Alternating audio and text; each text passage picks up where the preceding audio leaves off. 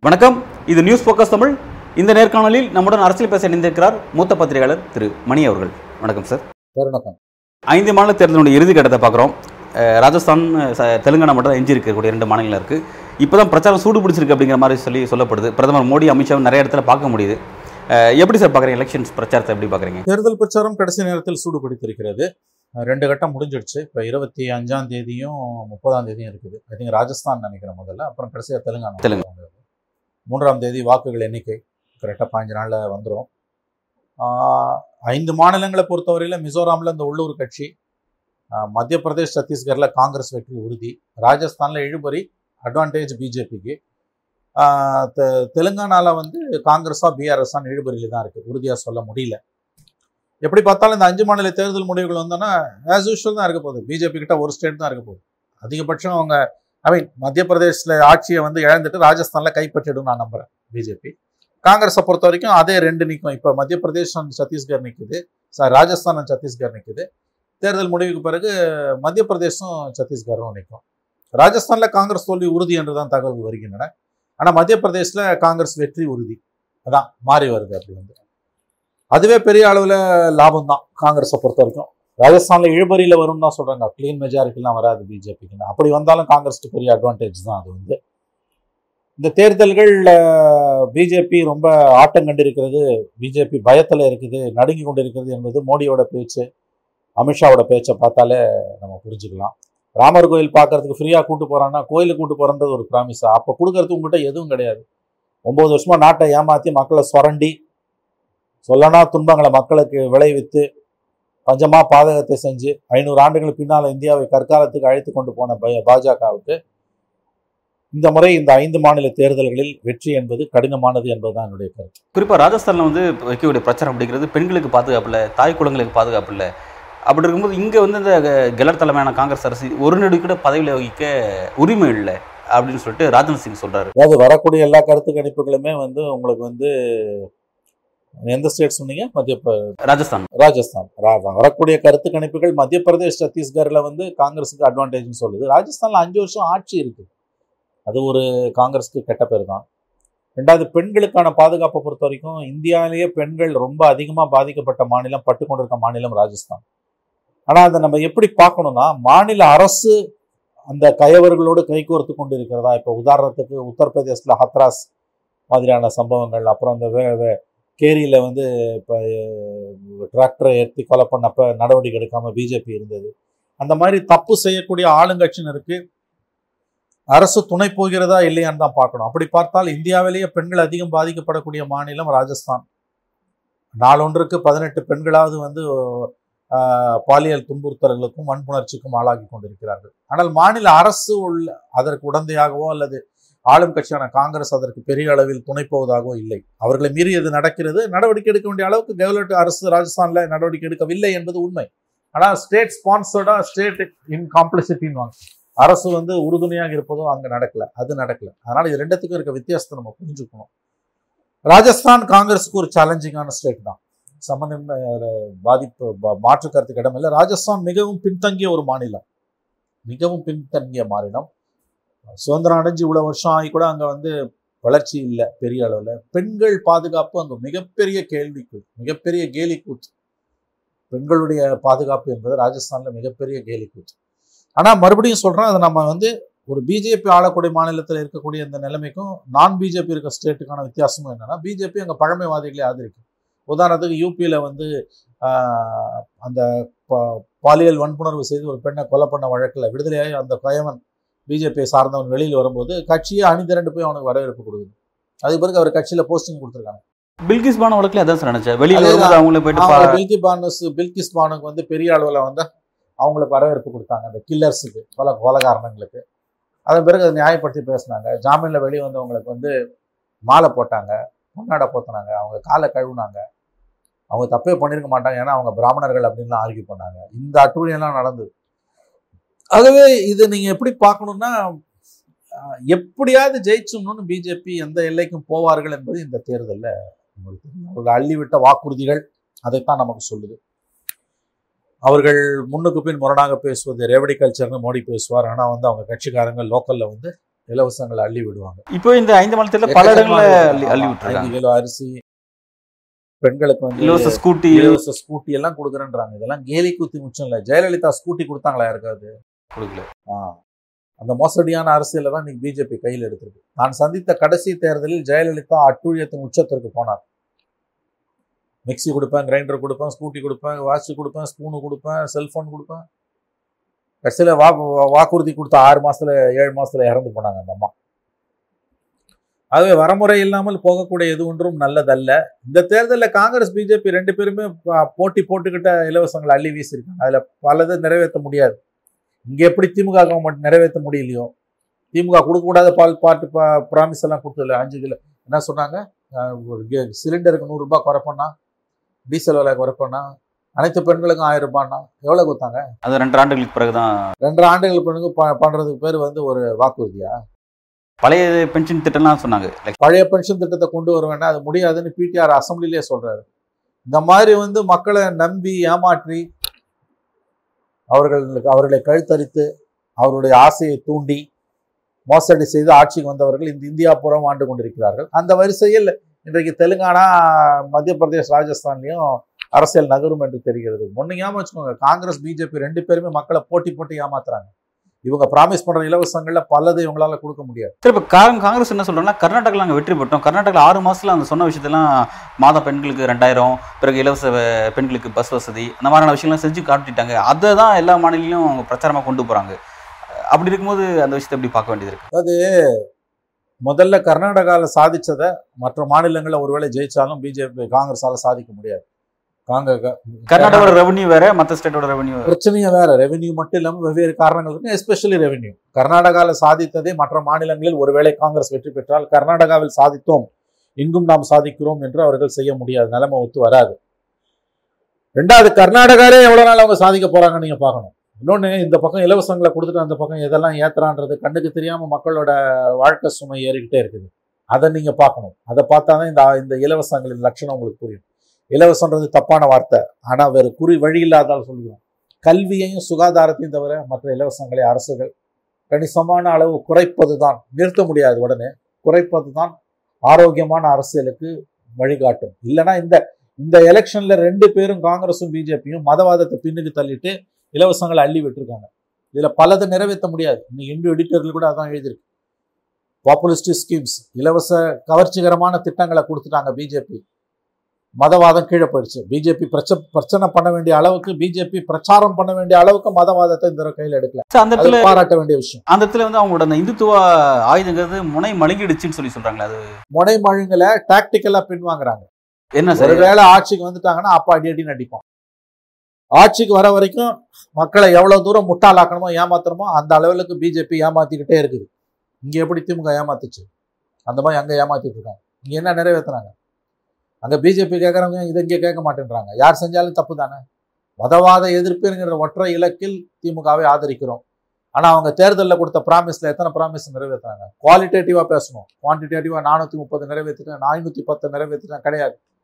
முக்கியமானது என்ன? 100 ரூபா சிலிண்டர் குறைக்கணும், குறைச்சியா? குறைக்கல. டீசல் 3 ரூபா குறைச்சா, குறைச்சியா? குறைக்கல. ஸ்கூட்டி கொடுத்தியா? கொடுக்கல.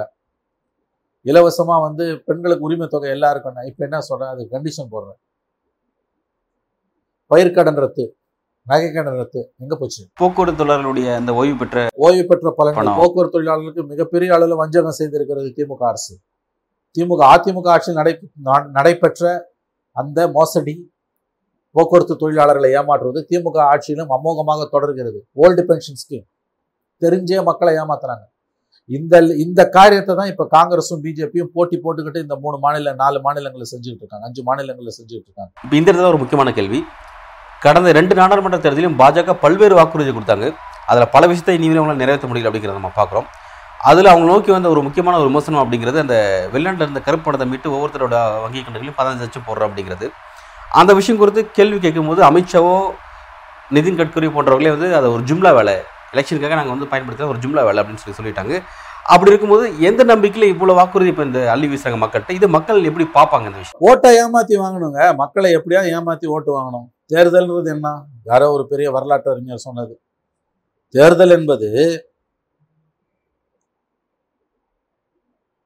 ஏழைகளிடமிருந்து பணக்காரர்களை காப்பாற்றுவதாக சொல்லி பணக்காரர்களிடமிருந்து பணத்தையும், ஏழைகளிடமிருந்து பணக்காரர்களை காப்பாற்றுவதாக சொல்லி பணக்காரர்களிடமிருந்து பணத்தையும், பணக்காரர்களிடமிருந்து ஏழைகளை காப்பாற்றுவதாக சொல்லி ஏழைகளிடமிருந்து வாக்குகளையும், பணக்காரர்களிடமிருந்து ஏழைகளை காப்பாற்றுவதாக சொல்லி ஏழைகளிடமிருந்து வாக்குகளையும் பெறுவதுதான் தேர்தல். இதுதானே இன்றைக்கி நடந்திருக்கு. இந்த கேலிக்கூத்து தமிழ்நாட்டில் நடக்க ஆரம்பித்த கேலிக்கூத்து இந்தியா பூரா இன்றைக்கி எதிரொலிக்குதுங்க.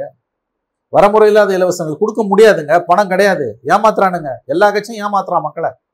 பிஜேபியும் காங்கிரஸும் போட்டி போட்டு ஏமாத்துறான். 5 தேர்தலில் 5 மாநிலத்திலையும் பணமே கிடையாது. இன்னைக்கு இந்து எடிட்டோரியல் எழுதியிருக்கான், இங்கிலீஷ் இந்துவில், எங்கடா இருக்கு உங்ககிட்ட பணம், திவாலாயிட்டு இருக்கு ஒவ்வொரு மாநில கஜானாவும். இதே மோடி தானே சொன்னார், ரேவடி கல்ச்சர் இலவசங்கள் இந்தியாவை சிதைத்து விடும் அப்படின்னாருல, இன்னைக்கு அள்ளி விடுறாருல. கேட்டால் லெவல் பிளேயிங் ஃபீல்டு வேணுன்றாங்க. எதிர்கட்சி கொடுக்குறான்னா சரி, நீ ஆளுங்கட்சி இல்லை, நாட்டை 9 வருஷம் ஆண்டுகிட்டு இருக்கல, எங்கேருந்து நீ கொடுப்ப, உங்கள்கிட்ட ஏது பணம்? நரேகா ஸ்கீம்ல மகாத்மா காந்தி ஊரக வேலை வாய்ப்பு திட்டத்தில் 14 மாசமா சம்பளம் இல்லை. இந்த கொடுமையெல்லாம் எங்கேயாவது கேள்விப்பட்டிருக்கீங்களா? எவ்வளோ பாவம் இதெல்லாம். ஏழைப்பாழ ஜனம் ஒரு நாளைக்கு 150 ரூபாய் கூலிக்கு போறவன, அவனுக்கு 14 மாசம் சம்பளம் இல்லைன்னா எப்படி வாழ்க்கை எப்படி ஓடும்? ஆகவே இலவசங்கள் என்கின்ற அந்த விஷயத்தில் மக்கள் நலத்திட்டங்கள் என்றவற்றை சொல்ல வேண்டும். கல்வியையும் சுகாதாரத்தையும் தவிர்த்த மற்றவையெல்லாம் நாள்பட குறைக்கப்பட வேண்டும், ஒரு கட்டத்தில் நிறுத்தப்பட வேண்டும். இன்னைக்கு முடியாது, அதனால கொடுக்குறோம். ஆனால் அதுக்கு ஒரு வரமுறை இருக்குது. ஜெயலலிதா 2016ல் செஞ்ச அட்டூழியத்தை இன்னைக்கு பிஜேபியும் காங்கிரஸும் 5 மாநில தேர்தலில் போட்டி போட்டு செஞ்சுக்கிட்டு இருக்காங்க. 21ல் திமுக செய்த அட்டூழியத்தை இன்றைக்கு இவர்கள் செய்து கொண்டிருக்கிறார்கள், பிஜேபியும் காங்கிரஸும். திமுக அள்ளி விட்டதுல இந்த இலவசங்களை எவ்வளவு நிறைவேற்றின? உங்களால் முடியுமா? கொடுக்குறீங்களா? 1000 ரூபாய் எத்தனை நாளைக்கு கொடுப்பீங்க? அதே தான் கர்நாடகாவில் எத்தனை நாளைக்கு சார்? குறைந்தபட்ச பொருளாதார அறிவு இருப்பவன் நான் சொல்வதை ஒப்புக்கொள்வான். இப்படி சாத்தியமற்ற வாக்குறுதிகள் நீங்கள் குறிப்பிடுறீங்க, ஆனால் எல்லா கட்சிகள்கிட்டையுமே பொருளாதார ஆய்வாளர்கள், அறிவுசார் தளத்தில் இயங்கக்கூடிய அறிவுஜீவிகள் எல்லாமே இருப்பாங்க. அவங்க இதெல்லாம் நிதி நிலைமை ரொம்ப மோசமடைய செஞ்சிடும் அப்படிங்கிற அந்த விஷயத்தை அங்கே கட்சி தலைவர்கிட்ட சொல்ல மாட்டாங்களா? ஏன் இந்த விஷயத்தை தொடர்ச்சி எல்லா கட்சியும் பின்பற்றுறாங்க? அதை சொல்றதை மீறி தான் இன்னைக்கு செஞ்சிருக்காங்க. இப்போ உதாரணத்துக்கு ஓல்டு பென்ஷன் ஸ்கீம் எடுத்துக்கோங்க. டிராஃப்ட் கமிட்டியில் யார் இருந்தா? டிஆர் பாலு தலைமையில் பேராசிரியர் ஜெயரஞ்சன், இன்னும் திமுக அறிவுஜீவிகள்லாம் அதில் இருந்தாங்க. டிஆர் பாலு எத்தனை வருஷம் மந்திரியாக இருந்திருக்காரு? எத்தனை வருஷம் எம்பி? 40 வருஷமாக எம்பிங்க. அவர் கிட்டத்தட்ட 10 வருஷம் மத்திய மந்திரி. நாட்டோட பொருளாதார நிலைமை பாலுக்கு தெரியாது. அப்புறம் எப்படி இவ்வளோ இலவசங்கள் அள்ளி விட்டார்? ஓல்டு பென்ஷன் ஸ்கீம் முன்னால் கொண்டு வர முடியுமா முடியாதான்னு உங்களுக்கு தெரியாது. நீங்கள் மத்திய அமைச்சராக இருந்தவர் போட்டு உடச்சார்ல, பிடிஆர் அசம்பிளிலேயே சாத்தியமற்றதுன்னார்ல. அப்போ நீ கொடுத்துருக்கல வாக்குறுதி, அதுக்கு என்ன மரியாதை? அப்போ தெரிஞ்சே மக்களை மோசடி பண்ணுறீங்களா? இங்கே திமுக பண்ணிச்சு, அங்கே பிஜேபியும் காங்கிரஸும் சேர்ந்து பண்ணுறான், அவ்வளோதான். சார், இப்போ அந்த ஆட்சி முடியும் போது அவங்களுடைய ப்ளஸ் மைனஸ்ன்னு பார்க்கும்போது ஃபெயிலியர் அதிகமாக இருக்கும். அந்த வாக்குறுதி நிறைவேற்றும் போது ஃபெயிலியர் ஆகும். இப்போ நான் ஓட்டை வாங்கி ஏமாற்றி வந்துடுறேங்க. 5 வருஷத்தில் ஜனங்களை எப்படியாவது மிளகாரிச்சு எப்படியா அது சமாளிச்சுக்கலாங்க. இன்றைக்கி எனக்கு ஓட்டு வேணும், 5 வருஷம் பவரில் இருக்கணும். நான் பவருக்கு வந்த பிறகு நீ ஏன்டா வாக்குறுதி இப்படி கொடுத்தா அப்படி கொடுத்தா நிறைவேற்ற இறங்கடா கிழன்னு கேட்க போகிறதில்ல. இப்போ போய் திமுகவோட வாக்குறுதி, அவங்க வாக்குறுதி கொடுத்தாங்கல்ல தேர்தல் அறிக்கை, அதை கொண்டு போய் ஒவ்வொரு மந்திரி முகத்துக்கு முன்னாலே காமிச்சு ஏன் இப்படிலாம் சொல்லியிருக்கீங்களா, நியாயமா, நிறைவேற்ற முடியல, இறங்கி போ, பதிவு ஓட்டுன்னு கேட்க முடியுமா? வேர்ல்டு பென்ஷன் ஸ்கீம் கொடுப்போன்னு உங்கள் மேனிஃபெஸ்டோவில் சொல்கிறேன், உங்கள் மந்திரி சொல்கிறார். அசம்பிளியில் வெளியில் சொன்னால் கூட ஏதோ தெருவில் போகிறவங்க பேசிட்டு போகலாம்னா, அசம்பிளிக்குள்ளே பேசுகிறாரு வேர்ல்டு பென்ஷன் ஸ்கீம் சாத்தியம் இல்லைன்னு. ஆளுங்கட்சியை பார்த்து உழுக்கிறதுக்கு யாருக்கா தைரியம் வந்ததா? அப்போ ஏன் இந்த வாக்குறுதி கொடுத்தாங்க? யாரை ஏமாத்துறதுக்கு? ஊரை ஏமாத்துறதுக்கு கொடுத்தாங்க.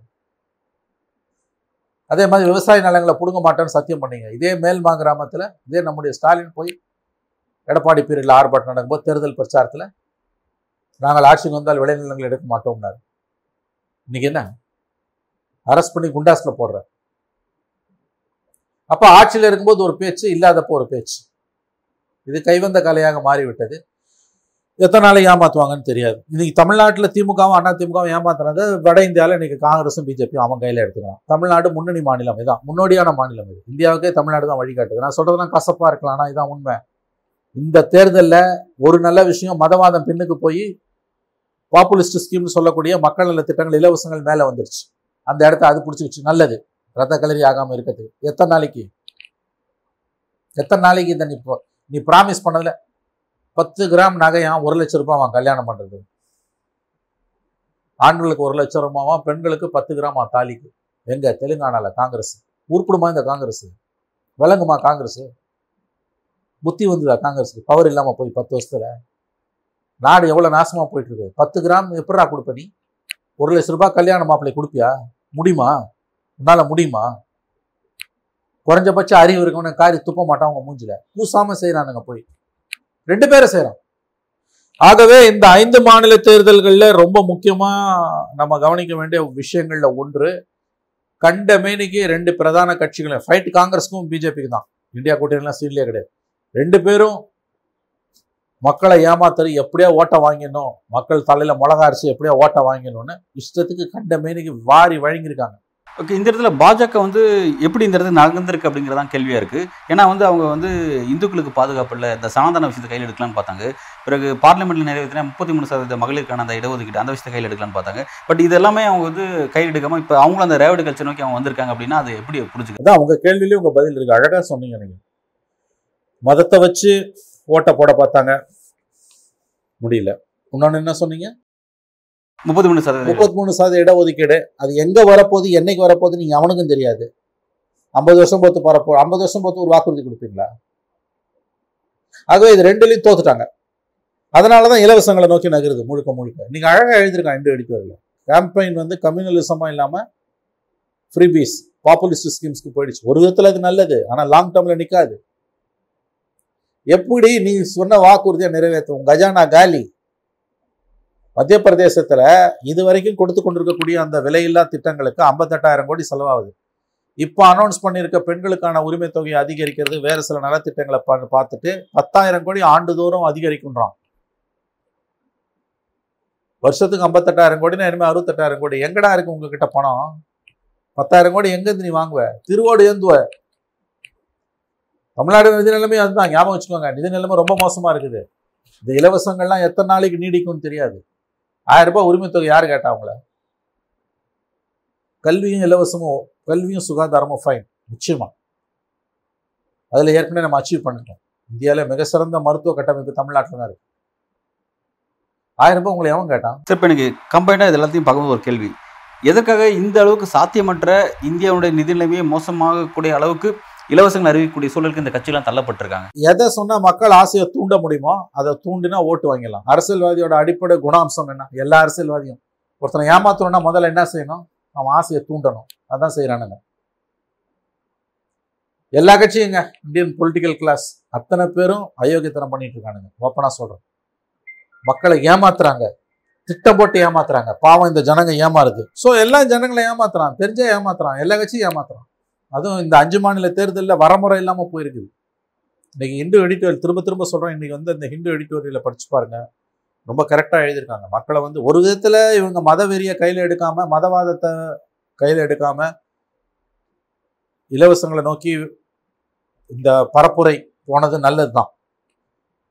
ஆனால் இதனளவில் இதை நீங்கள் பார்த்தீங்கன்னா எத்தனை நாளைக்கு நீ சொல்கிற ப்ராமிஸை நிறைவேற்ற முடியும்? உங்கள்கிட்ட ஏது பணம்? அது உன் தலையில் தான் மறுபடியும் விடியும். ஆகவே கட்சிகள் வரமுறை இல்லாமல் போய் கொண்டிருக்கின்றன. இது நல்லதல்ல, நாட்டுக்கு நல்லதில்லை. ரொம்ப விரிவான அப்டேட்ஸ் இந்த எலெக்ஷன்ஸ் பற்றி கொடுத்துருக்கீங்க. மிக்க நன்றி. வணக்கம்.